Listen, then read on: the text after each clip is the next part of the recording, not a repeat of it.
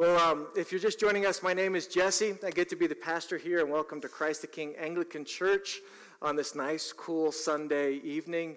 And we are walking as a church through the book of Hebrews, which is an appeal, an appeal to mostly urban people living, living in a pluralistic setting who are really struggling with faith, are really struggling with the reality of God in their lives. And this whole book is called basically a, a giant exhortation. It's a sit down, take a deep breath. I know things are hard, but here's some things to think about. Here's how I'm praying for you. Here's how some things you can press into in your own life. That's really the movement of this book.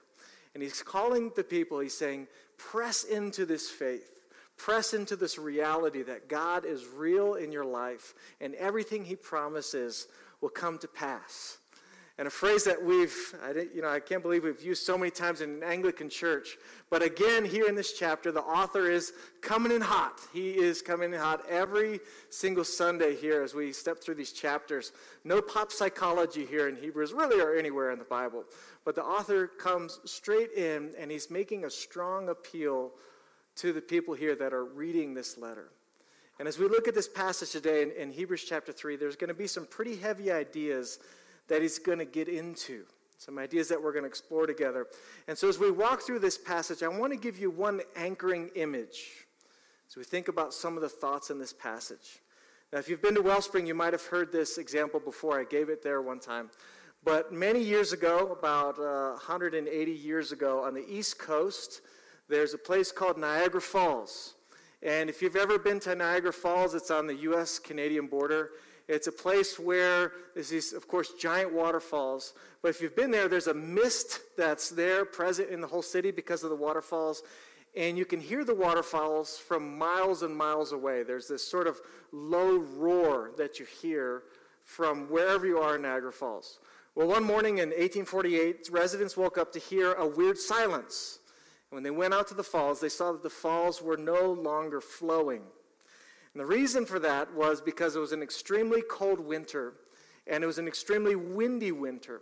And the combination of the temperature and the wind blew so much ice into the canal that it began to sort of stop up and then collect more ice and collect more ice. And that created a dam over Niagara Falls, which is giant, for 30 hours. So, for 30 hours, the town of Niagara Falls was completely silent. Now, eventually, with heat and pressure, the Niagara Falls broke through and water began to flow again, and Niagara Falls is what we know it to be today. But for that one 30 hour period, Niagara Falls ceased to actually flow. Now, as we look at this passage today, I think this can be a great image for us to bear in mind as we think about the people of God interacting with God in the scriptures. It's a great image for our own spiritual lives together with God. And we can think about the grace of God and the love of God and the promises of God being like an unending well, a giant lake that never ceases to flow. But when God's people embrace patterns of sin, patterns of disobedience, patterns of walking away, it can be sort of like ice begins to clog up the flow of God's grace into their lives. Now, that doesn't mean God's grace has stopped flowing. It just means their ability to see and perceive and receive this grace is, has been stopped up by like ice for a period of time. They've stopped themselves up to the goodness of God and the blessings that He's pouring into their lives for that period of time. So, what we see in this passage and what we really see in this whole book is a strong appeal. It's an exhortation to break the ice, to soften their hearts to hold on to the faith that they've received despite all the challenges that are going on around them, and to walk into all the fullness that God has for them in their entire lives. So, if you have your Bibles, I want to encourage you to open to Hebrews chapter 3. We're going to start in verse 6. There are Bibles in the pews in front of you if you want to look at this old fashioned paper version of the Bible. And just to give us a running start, he starts out chapter 3 by saying, Jesus is greater than Moses. And all of us as Christians, we go, we know that. But he's talking to people again who are thinking about moving back into Judaism because they're saying, well, at least in Judaism, there was clear lines of what I'm supposed to do and what I'm not supposed to do. And I can always measure myself against those lines. And I have community. And so maybe life would be better if I went back into Judaism. He's saying, no, Jesus is greater than Moses. And he uses these images. He says, Moses might have built a house, but Jesus built the world that the house was built on. Moses was a faithful servant in the house of God, but Jesus is the Son of God, the heir of the house itself. And so he's saying, don't look back to Moses, look forward into who Jesus is. So that's how he starts out. And then we get to verse 6, which, if we read it carefully and slowly, for many of us, depending on our uh, theological tradition or the kind of church we grew up in, can cause yellow flags or alarm bells to go off. Because there's one word in here that really might catch our attention. He said, But Christ is faithful over God's house as a son, and we are his house, if indeed we hold fast our confidence and our boasting and our hope. Catch the word? I emphasize it there, but the word that really jumps out to us is that word if. If indeed we hold fast to our confidence and boasting of our hope. A question what is this whole if phenomena about? Thought the whole idea that we celebrate here at this church, a Protestant church, is that when we come to know Jesus, we are His forever. What is His whole if stuff about? Well, I think this if is central to what he explains in the rest of the chapter and really the rest of the book. And I think if we were to survey Christians throughout much of history and we looked at their living theology, not their spoken theology, not what they would write down on a piece of paper to say, What do you believe? but their lived theology, most Christians throughout most of history, which would include us today, probably reside on one of two poles, or our hearts push us to one of two poles. On one pole, we have the Martin Luther type of fear before he came to knock those theses on the door, which was this fear that I don't know if I'm in the family. I don't know if I deserve God's grace. I don't know if I'm a son of the beloved king. And so he would beat himself and worry himself to death about whether or not he was in the family or out of the family. And he lived in this constant fear or constant anxiety of the implications of what it meant not to be under God's love, but to be under God's wrath. So each day and each week, he would, he would worry himself to death about whether he's living in the right way for God because it meant whether he was in his family or out of his family. I've spoken to people that live with that fear. And the other pole, which I think is where many more people fit into today, especially, is what I call the entitlement grace pole which is the polar opposite of living in fear. It's, it's just almost the sense that God has given us this grace. We're actually entitled to this grace. God owes us this grace. We do what we want. We live how we want. We say what we want because, you know, God will forgive us. It doesn't really matter what we do. It's all good. No need to worry. My insurance is here. I am entitled. That's the other pole. But what we have here in verse 6 we have these words We are God's house if, if indeed we hold fast our confidence and our boasting and our hope. Now, what does he mean by this? What does he mean? Well, one thing to notice is that this holding fast to belief is a condition of being. It's not so much an outward action of doing. What he's saying is, we are God's house. We are being God's house if we hold fast to the confidence and hope that we have in him. It's sort of this argument from ontology that it means we are, therefore we do. So it says we are in God's house if, or we could say when, we hold to this confidence in Him. I was on a ski lift last year. It's a very Colorado example for you, just to show you that we're contextualized. Uh, I was on a ski lift last year, and we were all wearing masks because it was cold and windy, and there was a guy two over from me that was just talking, and he used the word out instead of out. He said out and over. He said, Oh, yeah, it's over there, over there. And I said, Hey, are you from Pittsburgh or northern West Virginia? And my friend Aaron, who's not here this evening, said, Jesse, that was quite presumptuous of you. And then he took his mask off. He goes, Well, he said other words besides what I'm going to say here. He said, How did you know? that I was from Pittsburgh or West Virginia. I said, well, I'm in the CIA. No, I didn't say that. But I love accents and I love languages, as I shared here the other day. But that little twang, everything else sounded normal. But when he said, hey, yeah, you know, I got a house over there, I said, ah, oh, you're from Northern West Virginia or Pittsburgh. Now, If we all left here and we started to say, let's go outside, or maybe we can go over there, that would not make us from Pittsburgh. That would not make us people from Pittsburgh. We are people from Pittsburgh because we say out or over, but us saying out or over doesn't make us people from Pittsburgh. So, this is what I think verse 6 is telling us that if we hold fast to the confidence and hope we have in Jesus, it shows that we are in the house of God. It defines who we already are. So, we live a life seeking justice and peace and wanting to care for others and loving them. That's a good thing, but that doesn't make us a son or a daughter of the most living God. That's a good thing to do. But we seek justice and peace, and we desire to care for others and to share with them this good news of God's generous invitation to all people, we do that because we are in the family of God, and this is the imprint of his nature upon us. We don't do that to become Christians, we do that because we are Christians. So, this is what I believe the author is saying here as, as we look at the greater context of the book. And this is an important thing to cover because as we read through the book of Hebrews, there will be several if statements There'll be several statements that if you just sort of took by themselves and you didn't compare them to the greater context, it might push you more towards the worrying and anxiety pole of how you read the scriptures. It might lead you to a place that God doesn't want you to actually live in. Now, if we go back to verse 1, for example, if we zoom out on the chapter, it says, Therefore, holy brothers, you who share in a heavenly calling. Now, other versions might say, Yet, therefore, brothers, you who are partakers of the heavenly calling, the assumption at the beginning of the chapter is he's writing to people that are already or are being actively partakers of Christ himself.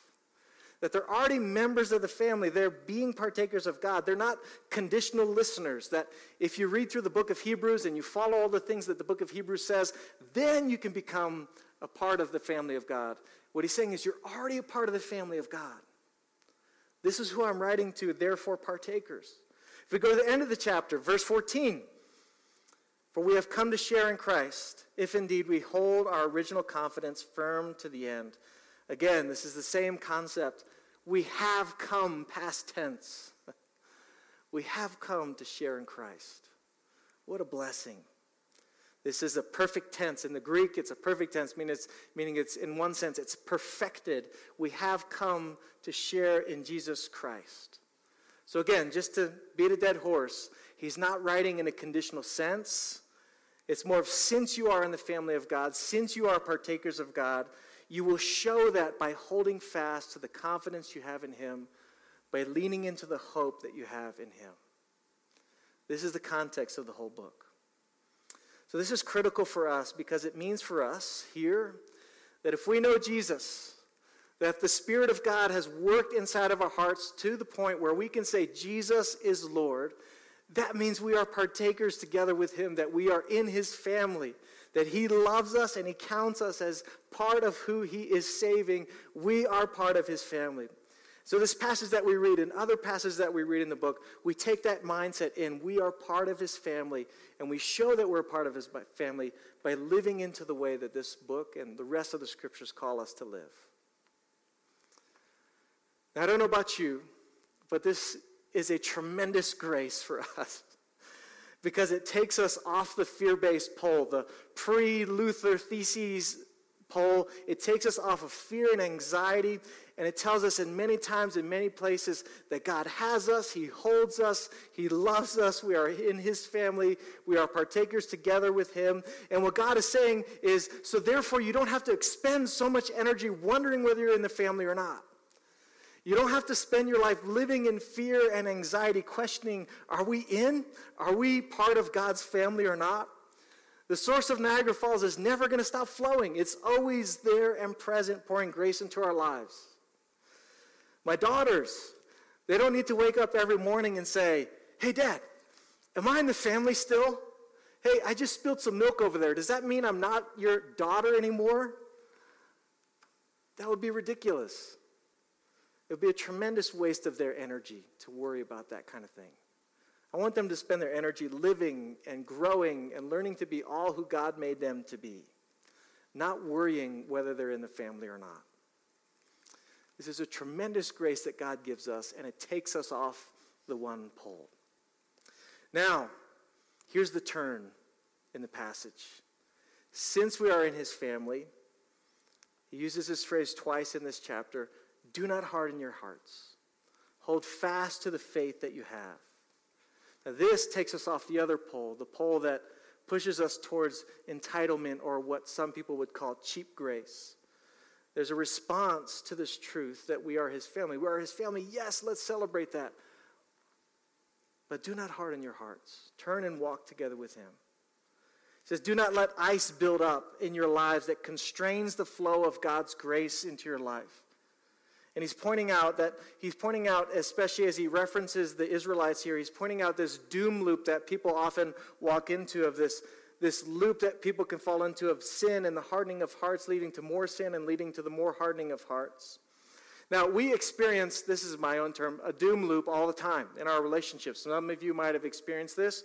I experienced this this week. Uh, there was a time earlier this week, let it be known to this congregation, where I had poor sleep and I was not in the best of moods, and my speech to my wonderful wife was not, let's shall we say, seasoned with grace. And to top it all off, my speech wasn't seasoned with grace. There was a question back, and I snapped at her. And you know, if you do something to someone like that that you love and you feel bad, then there's often a sense of guilt that comes in. It says, Oh, you shouldn't have said that, Jesse. And you have this internal monologue. Yes, I know I shouldn't have said that. And there's this then there's this sense of saying, Jesse, you should apologize. And then in my mind, I said, Yes, you're right, I should apologize. But what happened at that moment? For whatever reason, I hardened my heart. Not my proudest moment, but I hardened my heart and I said, I'm just not going to apologize right now.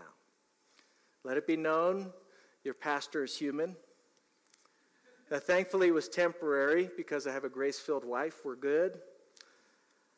But I've seen doom loops happen like this in my own life all the time, where you step out in sin or you make a mistake or there's some issue, and then you know there should be a turning back to the Lord or a turning away from it.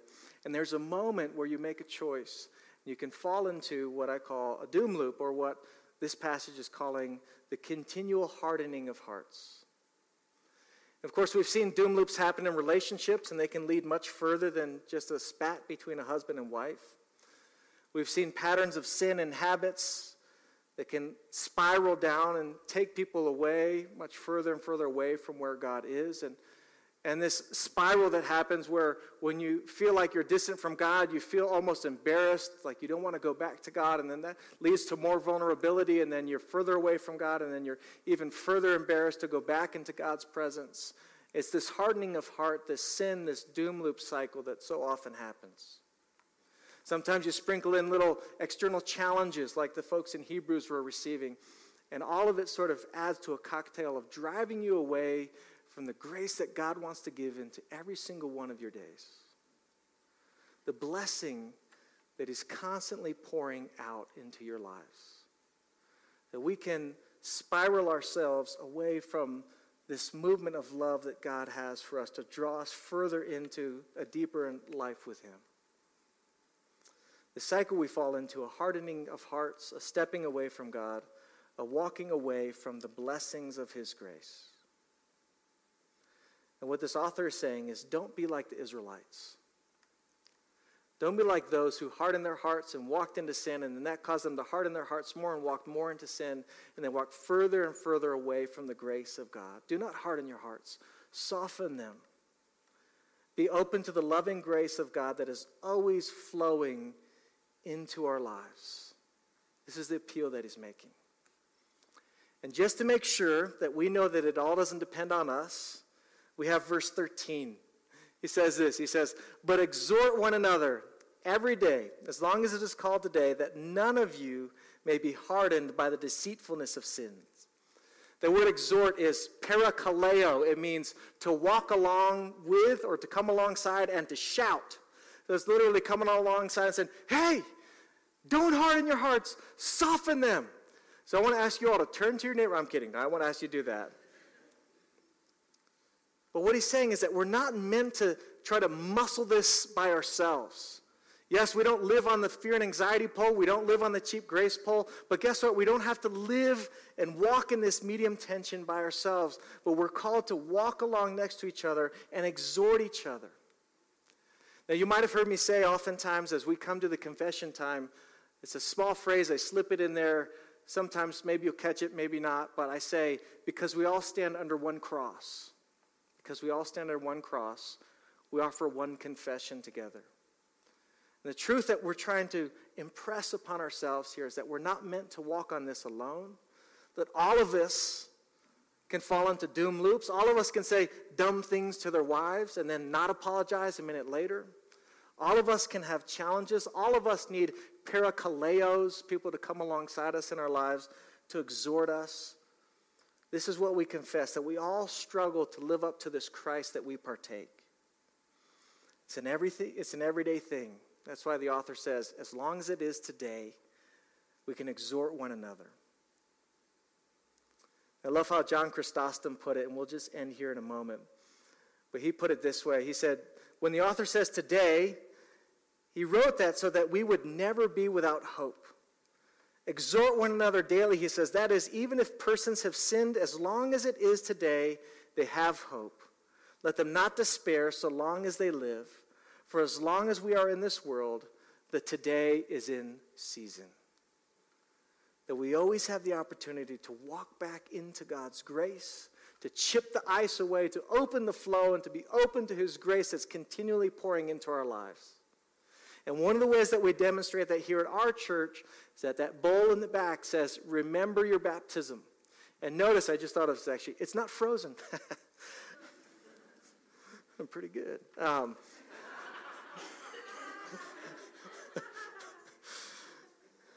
We are baptized into the family of God. That will never change. And when we remember that baptism, we remember that we are baptized into the family of God, and that will never change. But when we say, remember your baptism, it's a parakaleo. It's a coming alongside and shouting, saying, Do not harden your hearts. Turn to Him every single day.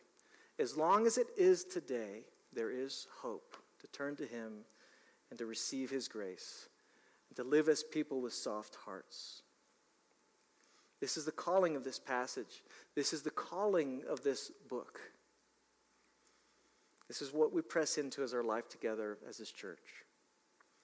So let me just read the collect that I read earlier. Grant us, O Lord, to trust in you with all our hearts, for as you always resist the proud who confide in their own strength, so you never forsake those who make their boast in your mercy. So, as his people who have no fear about being in his family, let us lean in together on the mercy of God, live as people with soft hearts, open to his grace that's always flowing into our lives. Let me pray for us.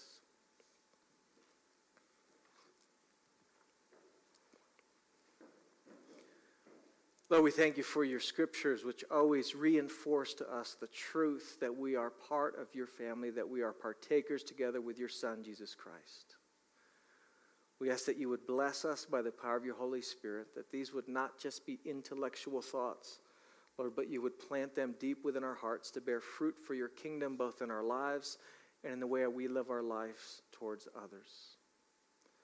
I pray for specifically, Lord, for people here in this room, Lord, that for circumstances in life, personal decisions, other decisions, Lord, that ice is built up in their lives. Lord, we pray that you would break that ice, that you would open the flow of your grace, that they would experience your presence and the blessing of your love that is present to us every single day.